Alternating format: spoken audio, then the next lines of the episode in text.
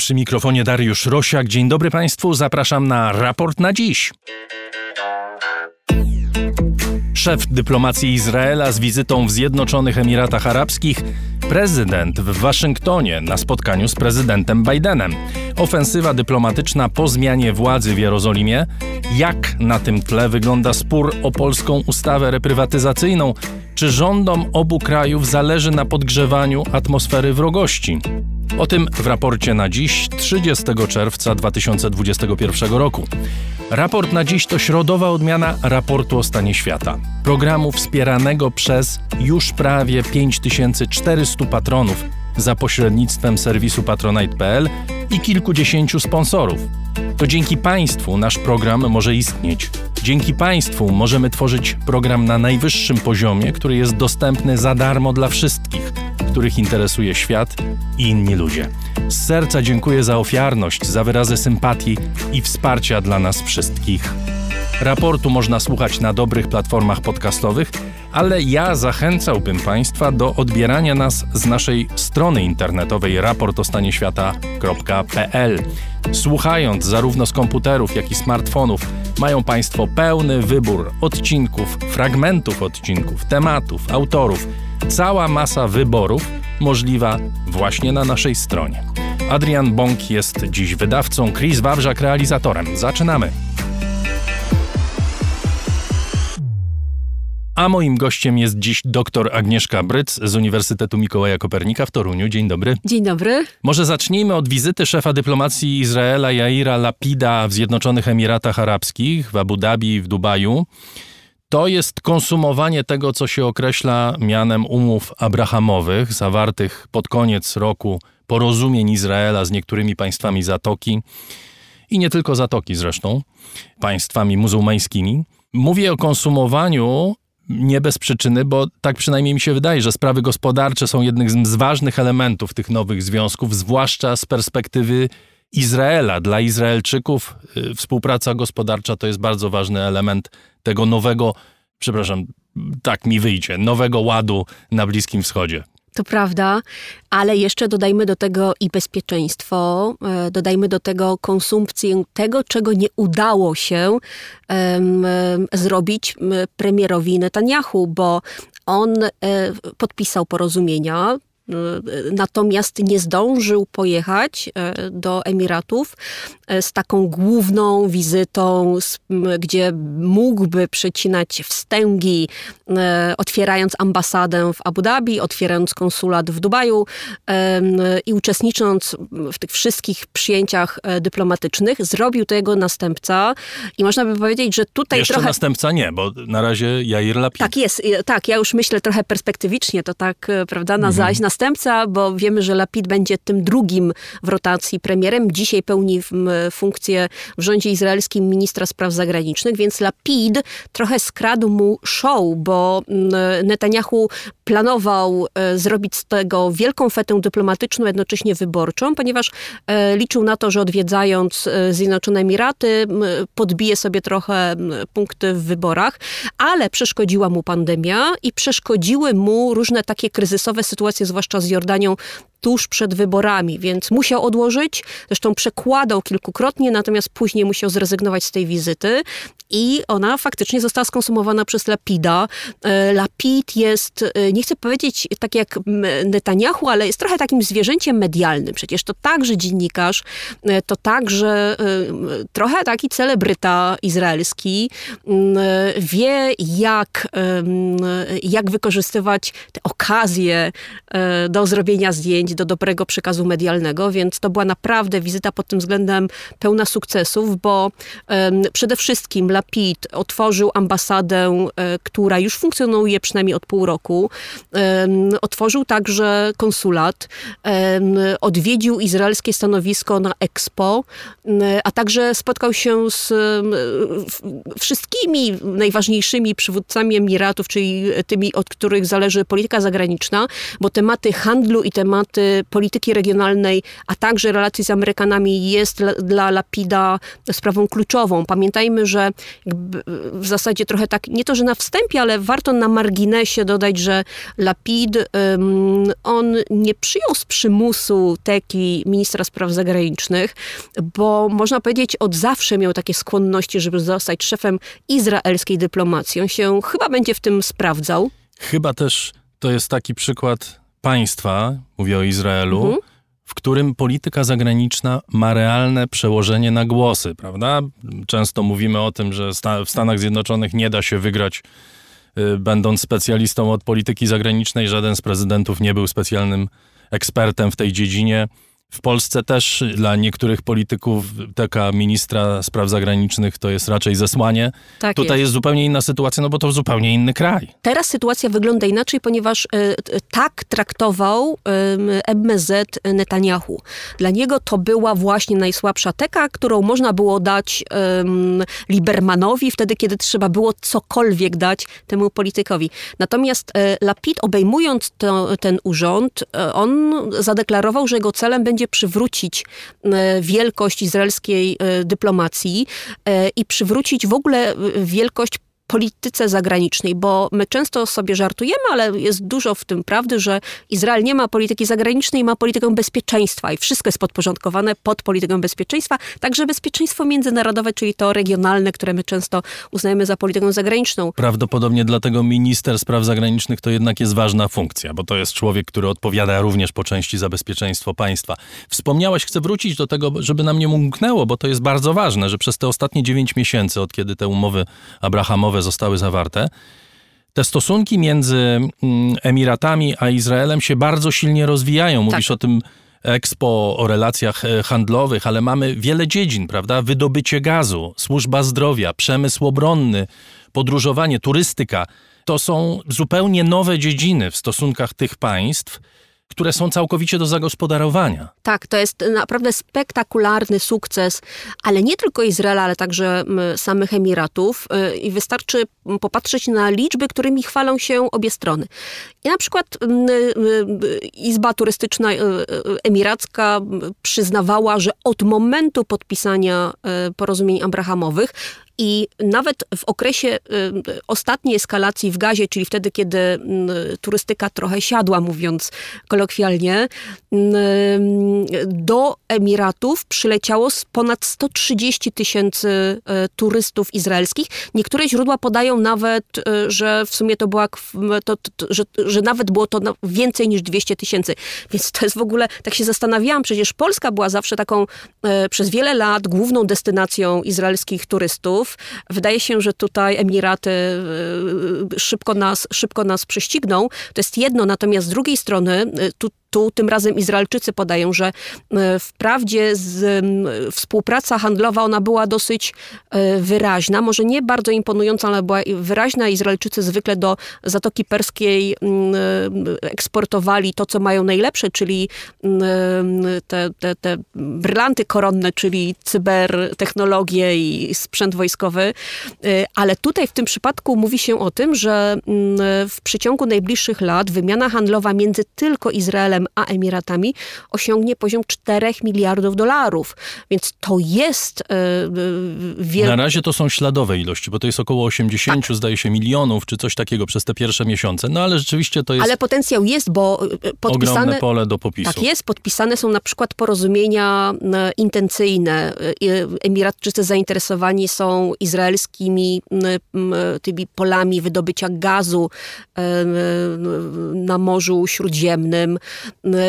Jest cała masa e, różnych nowych projektów. Zresztą powstał specjalny fundusz przeznaczony na rzecz inwestycji dwustronnych i on także został wzbogacony o 3 miliardy dolarów, więc jest z czego wybierać. Co więcej, tak przy okazji wiem, mamy euro, a także Emiratczycy poczynili inwestycje w sektorze piłki nożnej i 50% Bejtaru Jerozolima jest dzisiaj w rękach właśnie e, Emiratów. I to jest anatema dla wszystkich, którzy w ogóle rozumieją y, sport, zwłaszcza izraelski, bo Bajtar jest y, najbardziej rasistowskim Tak, klubem, jest. nie tylko w Izraelu, ale myślę, że w pierwszej trójce na świecie. To znaczy wyobrażenie, że w tym klubie jego właścicielami mogą zostać y, Arabowie, myślę, że przekracza wyobraźnię kibiców, ale zobaczymy, jak to się będzie rozwijać. To rzeczywiście jest bardzo ciekawy temat, do którego być może wrócimy.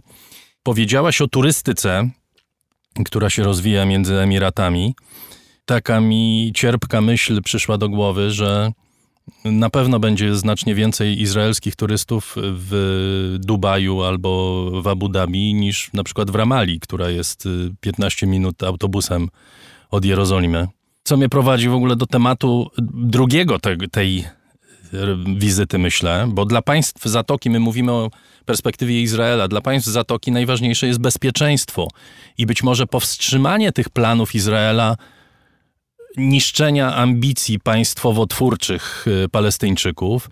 Mieliśmy niedawno tą niezwykle krwawą wymianę siły między Izraelem a Palestyńczykami w Gazie. 265 ofiar po stronie palestyńskiej, 13 ofiar po stronie izraelskiej. 11-dniowy konflikt.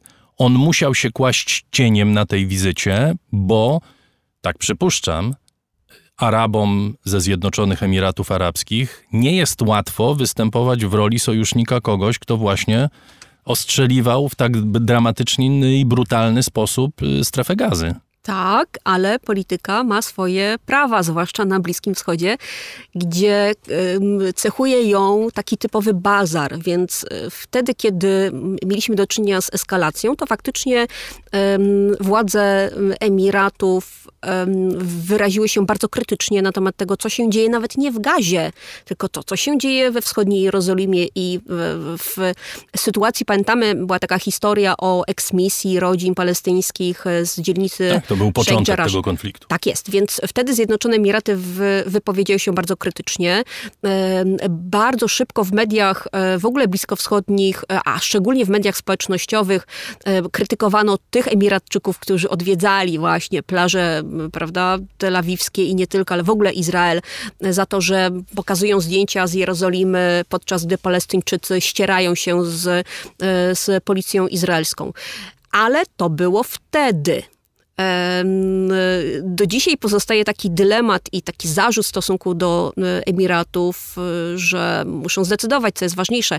Sprawa ważna dla świata arabskiego, ale ja wątpię, czy ona ciągle jest tak ważna, jak nam się wydaje, czy, e, czy handel i biznes, znaczy co jest ważniejsze. E, Okazuje się, że mm, nawet podczas tej wizyty Lapida w, w Abu Dhabi Y, Emiratczycy nie chcieli rozmawiać. Oni zasugerowali od samego początku, że nie są zainteresowani rozmową na tematy palestyńskie i na tematy trudne irańskie, chociaż zakładam, że pewnie y, może poza agendą y, y, te obie kwestie były poruszone, E, czyli e, e, zaznaczyli, że chcą rozmawiać przede wszystkim o przyszłości, a przyszłość to wymiana handlowa, to współpraca turystyczna, to obopólne, to obopólne inwestycje. Jest jeszcze trzeci gracz w tej układance, czyli Stany Zjednoczone. Prezydent Rivlin spotkał się z prezydentem Bidenem. Uzyskał oczywiście zapewnienie, że oddanie Bidena dla Izraela jest mocne jak żelazo i wkrótce bardzo chętnie y, prezydent spotka się z nowym premierem Izraela Naftalim y, Bennettem. Tego się można było spodziewać, ale jakbyś miała powiedzieć, na czym będzie polegała różnica we wsparciu Izraela, którego udzielał Donald Trump i Joe Biden. Ale zanim y, odpowiem na to, na czym będzie polegała różnica, bo już jest widoczna, to tylko zaznaczę, że to była ostatnia pożegnalna wizyta Rywlina w Stanach Zjednoczonych, ponieważ on składa urząd w zasadzie na dniach w ciągu tygodnia i 7 lipca zastąpi go Isak Herzog, więc e, trzeba było pożegnać się z, z głównym sojusznikiem amerykańskim i trochę wprowadzić nową władzę, czyli Beneta i e, Herzoga e, do Białego Domu, czyli zapowiedzieć, anonsować Za pośrednictwem prezydenta. Oczywiście za pośrednictwem prezydenta, bardzo się chwali. I tak samo e, e, prezydent Biden wspomniał, że oczywiście czeka na dniach na e, Naftalego Beneta, nowego nowego premiera i czeka także na za moment nowego prezydenta Izraela. I to pokazuje, że jest znacznie więcej ciągłości w relacjach amerykańsko-izraelskich niż chcielibyśmy widzieć, czy w ogóle spodziewamy się jakiejś wielkiej rewolucji. Nie. Rząd Beneta i Lapida w stosunku do Stanów Zjednoczonych będzie miał te same krytyczne uwagi, co zawsze, czyli będą się, tak jak i wcześniej, obawiać tego, że Amerykanie chcą rozmawiać z Irańczykami, że chcą powrócić, zwłaszcza dzisiaj, e, chodzi o ekipę Bidena, e, do E, sfinalizowania tego porozumienia, z którego wycofał się Donald Trump. E, natomiast oni już dzisiaj widzą różnicę, bo prezydent Biden e, z jednej strony on wiele elementów kontynuuje, czyli właśnie sojusz strategiczny, bezwarunkowe wsparcie dla bezpieczeństwa i obrony Izraela i po ostatniej eskalacji my wiemy, że to Amerykanie będą pomagać odbudować potencjał rakietowy żelaznej kopuły. Za to zresztą dziękował Netanyahu jeszcze jeszcze w swoich ostatnich dniach. Czyli e, tego systemu obronnego Izraela, tego, tak? tego legendarnego, który w sposób taki spektakularny przechwytywał pociski wystrzeliwane ze strefy gazy. Więc pod względem strategicznym ciągłość jest i o tym zresztą powiedział Biden, mówiąc, że on jest żelazny, niezachwiany i że... I że dopóki on będzie prezydentem, tak Iran nie będzie miał broni nuklearnej. Tak jest, ale tutaj jest trochę taki wytrych, bo pytanie, dopóki on będzie prezydentem, Iran nie będzie miał broni jądrowej, ale my nie wiemy, czy Iran technicznie nie będzie miał broni jądrowej, bo wiedzę i umiejętność stworzenia tej broni on już ma, więc y, to jest trochę taka dyplomatyczna, mam wrażenie, mowa prezydenta Bidena. Ale to, co zmieni e, prezydent Biden, i to już było widać, to jest jego podejście w stosunku do Palestyńczyków. On przywrócił konsulat, jeszcze wprawdzie nie, nie został on otwarty, ale zapowiedział wznowienie jego prac we wschodniej Jerozolimie. To jest ten konsulat amerykański dla Palestyńczyków. Przywrócił finansowanie agent ONZ-owskich, które zajmują się Palestyńczykami i coraz częściej padają ze słów, znaczy ze strony mm, y, administracji Bidena takie sformułowania w stylu e, normaliz- może inaczej, normalizacja w domyśle z państwami Zatoki Perskiej to niepokój, więc do pomysłu, czy w ogóle do projektu rozmów pokojowych z Palestyńczykami, za niedługo trzeba będzie wracać. Co więcej, i to także widać w nowym podejściu Lapida i premiera e, Beneta, oni wiedzą, że muszą poprawić relacje i kontakty z e, administracją demokratów, ponieważ one były złe i jeszcze bardziej się pogorszyły podczas eskalacji. Oni wiedzą, że muszą nad tym przede wszystkim popracować. No dobrze, to dochodzimy do deseru. Mhm. Przechodzimy do spraw polsko-izraelskich. Mówię e, o deserze, ale to chyba nie jest dobre określenie, bo deser zwykle umila posiłek. Tutaj się możemy zadławić niestety, jak zwykle zresztą w ostatnich latach, kiedy mówimy o stosunkach polsko-izraelskich. E, Sejm przyjął w czwartek zmiany w kodeksie postępowania administracyjnego w sprawie reprywatyzacji. Te zmiany zakładają m.in., że po upływie 30 lat od wydania decyzji administracyjnej nie będzie już można jej zakwestionować, nawet jeśli ta decyzja została wydana z rażącym naruszeniem prawa. To, to nawet jest chyba e, tutaj najbardziej istotne. To znaczy, e, realnie rzecz biorąc, Sejm zatwierdził e, bezprawie państwowe w Polsce. Nie wchodząc głęboko w meandry prawne i uzasadnienie, które przecież ma podstawy polityczne, społeczne, chodzi o przeciwdziałanie tej tak zwanej dzikiej reprywatyzacji, która była przyczyną nieszczęść, śmierci również w Polsce. Ludzie, którzy tracili swoje mienie, swój majątek ze względu na pazerność y, jakichś niegodziwców. Zostawiając to na boku, na razie przynajmniej, narzucają się skojarzenia, że obu stronom ten konflikt jest potrzebny z powodów politycznych. On znowu wybucha w takiej sytuacji, w której oba te rządy mają coś do ugrania na tym, żeby grać na wrogości polsko-izraelskiej. Tak, bo w Izraelu wprawdzie jesteśmy po wyborach, ale mm, i można by powiedzieć, ale w takim razie skąd rozgrywanie sprawy tej polskiej noweli w samej polityce izraelskiej? Otóż e, z bardzo prostego powodu, ponieważ Benjamin Netanyahu za sprawą w zasadzie swojego syna Jaira Netanyahu nie odpuszcza on mówi to, co e, zarzuca prezydent Trump demokratom, że ukradli zwycięstwo. I dokładnie to samo mówi Netanyahu w Izraelu. To Lapid z Bennettem ukradli mi zwycięstwo. Co więcej, e, w trakcie, wtedy, kiedy mieliśmy do czynienia właśnie z tą taką polsko-izraelską eskalacją, e, Netanyahu, młody Netanyahu, opublikował w mediach społecznościowych taki, taką, taką wiadomość, Polacy, Jesteśmy z wami. E, ten rząd jest nielegalny. Wszystko, co ten rząd robi, jest nielegalne. Jest nielegalne. W związku z tym Polacy mają rację. Tak, więc mówi syn Netanyahu. Mówi syn Netanyahu. I e, to pokazuje, jak bardzo e, sprawy polskie nie są częścią de facto izraelskiej polityki zagranicznej, tylko one są powodem pewnym instrumentem. Instrumentalizowane, tak prawda? Jest, w, w dyskursie... Są funkcją tego, o co chodzi polityką w Izraelu. Tak jest. I tylko po to, żeby móc politycznie zadać cios Lapidowi i Bennettowi, Netanyahu wykorzystuje, młody Netanyahu, a także jego ojciec wykorzystują e, właśnie ten aktualny spór. Dlatego e, ja się trochę nie zdziwiłam, skoro e, Lapid, zresztą w bardzo takich skandalicznych słowach, szczerze mówiąc, odwołał się do, do tego, co robi strona polska, bo nie odwołał się do, do kwestii merytorycznych, tylko mówił o prawda, polskim antysemityzmie, mówił o... Odszukał antysemityzm w słowach premiera Morawieckiego. Tak jest. Tak. Ja szukam i szczerze mówiąc, nawet jeżeli bym chciała znaleźć, to trudno mi było znaleźć. Możemy przytoczyć te słowa, bo nie Bardzo wszyscy proszę. pamiętają, a ja je mam pod ręką.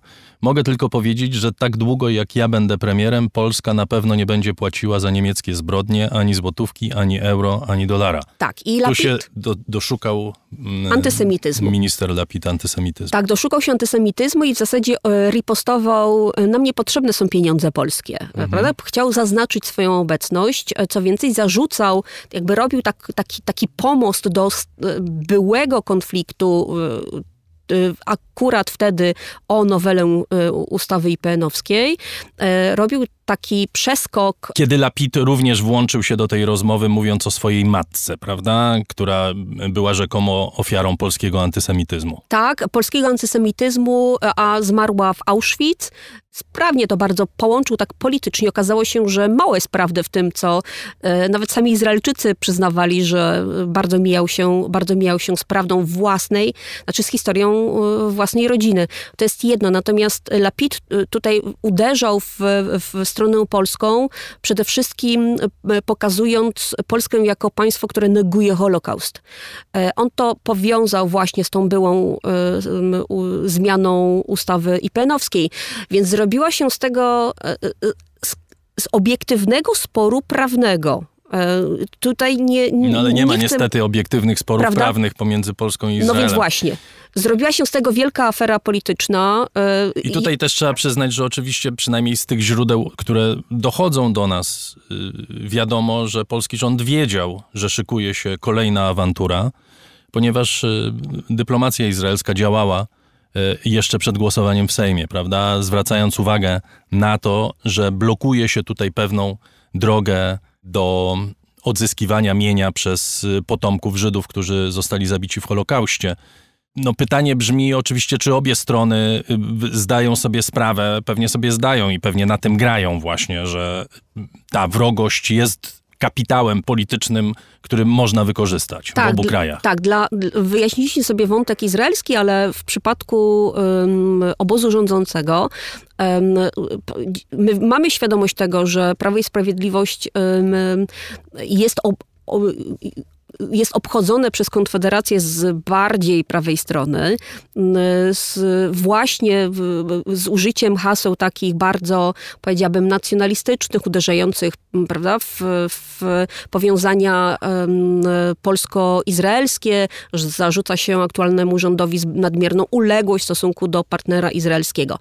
I w ten oto sposób e, w, udaje się pokazać e, obecnej władzy, że też jest twarda, że to nie tylko Konfederacja, ale także PiS może mieć twardą postawę w stosunku do Izraelczyków i e, nie ulegać presji zewnętrznej, jak mówiła to marszałek Witek, tak? Czyli nie będzie nam, e, tak już trochę parafrazując, e, nikt z zewnątrz narzucał naszych suwerennych decyzji podejmowanych w Sejmie. Zrobiła się z tego faktycznie, zrobił się z tego instrument gry wewnętrznej, tak w Izraelu, jak, jak w, w Polsce.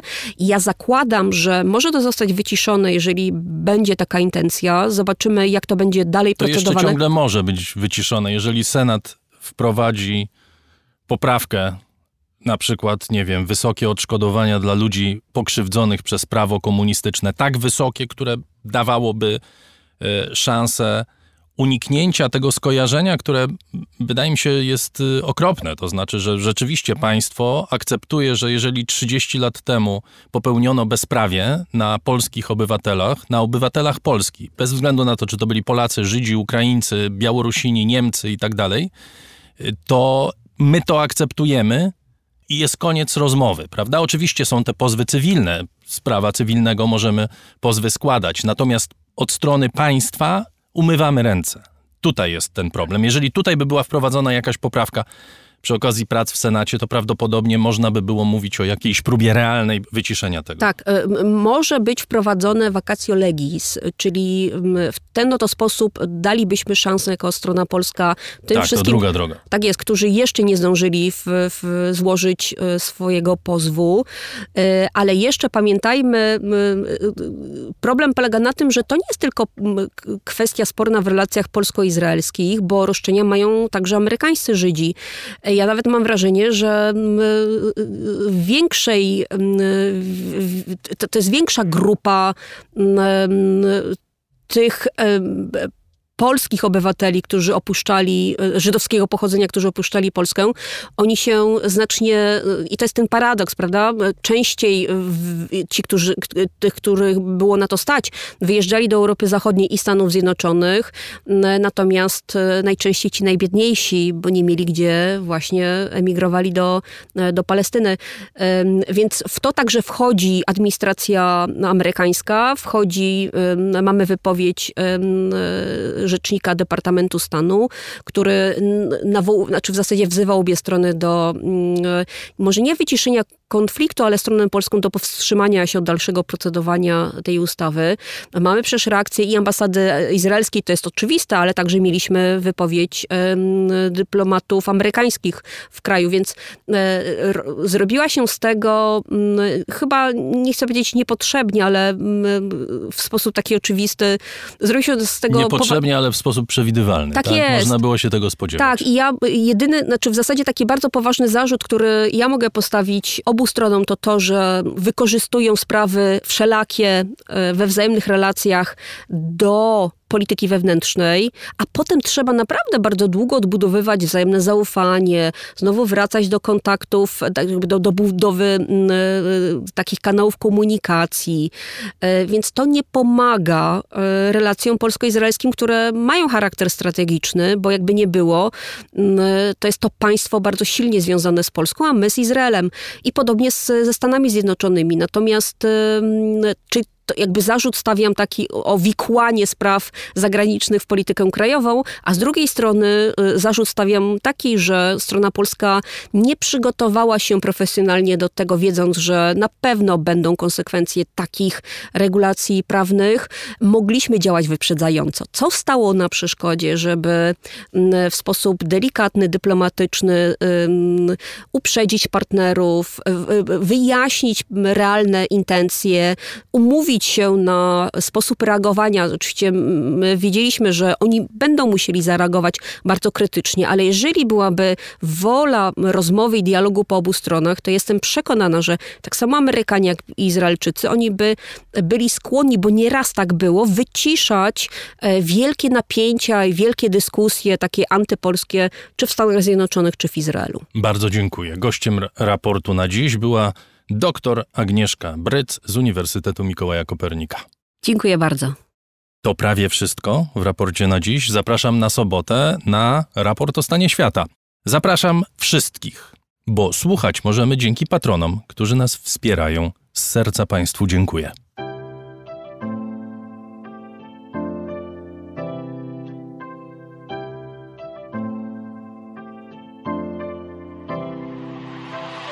Raport o stanie świata od marca ubiegłego roku rozwija się dzięki Państwa zaangażowaniu i szczodrości. To dzięki Wam możemy opowiadać o świecie przy pomocy dźwięków. Dzięki Wam ten program jest przygotowywany w profesjonalny sposób z zachowaniem najwyższej jakości, bo na nią właśnie zasługują słuchacze raportu o stanie świata.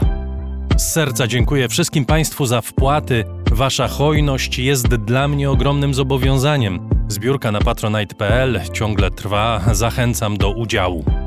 Najhojniejsi patroni raportu o stanie świata to artrage.pl książki dostępne dla każdego. Za tyle, ile chcesz zapłacić. Bierz i czytaj. Hotel Bania Termal i Ski w Białce Tatrzańskiej, oferujący rodzinne wakacje z dostępem do term. Firma doradcza Crido.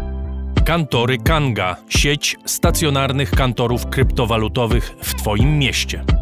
Firma Prosper z Sosnowca, hurtownia elektroenergetyczna i właściciel marki Czystuś. Firma Venterm z Niepołomic, generalny wykonawca instalacji sanitarnych i odnawialnych źródeł energii. Magda Kras-Gorzkowska, właścicielka marki Miłomi Beauty, najmilszego day spa w Pruszkowie i okolicach www.miłomibeauty.pl Catering dietetyczny Lightbox, oferujący dietę pudełkową z wyborem potraw z różnych kuchni świata. Michał Małkiewicz. Firma Software Mill. Od zawsze zdalni programują dla całego świata. Dom wydawniczy Muza, bo świat nie jest nam obojętny. Firma Surfshark. Dostawca sieci VPN, narzędzia, które zapewnia prywatność i bezpieczeństwo w sieci.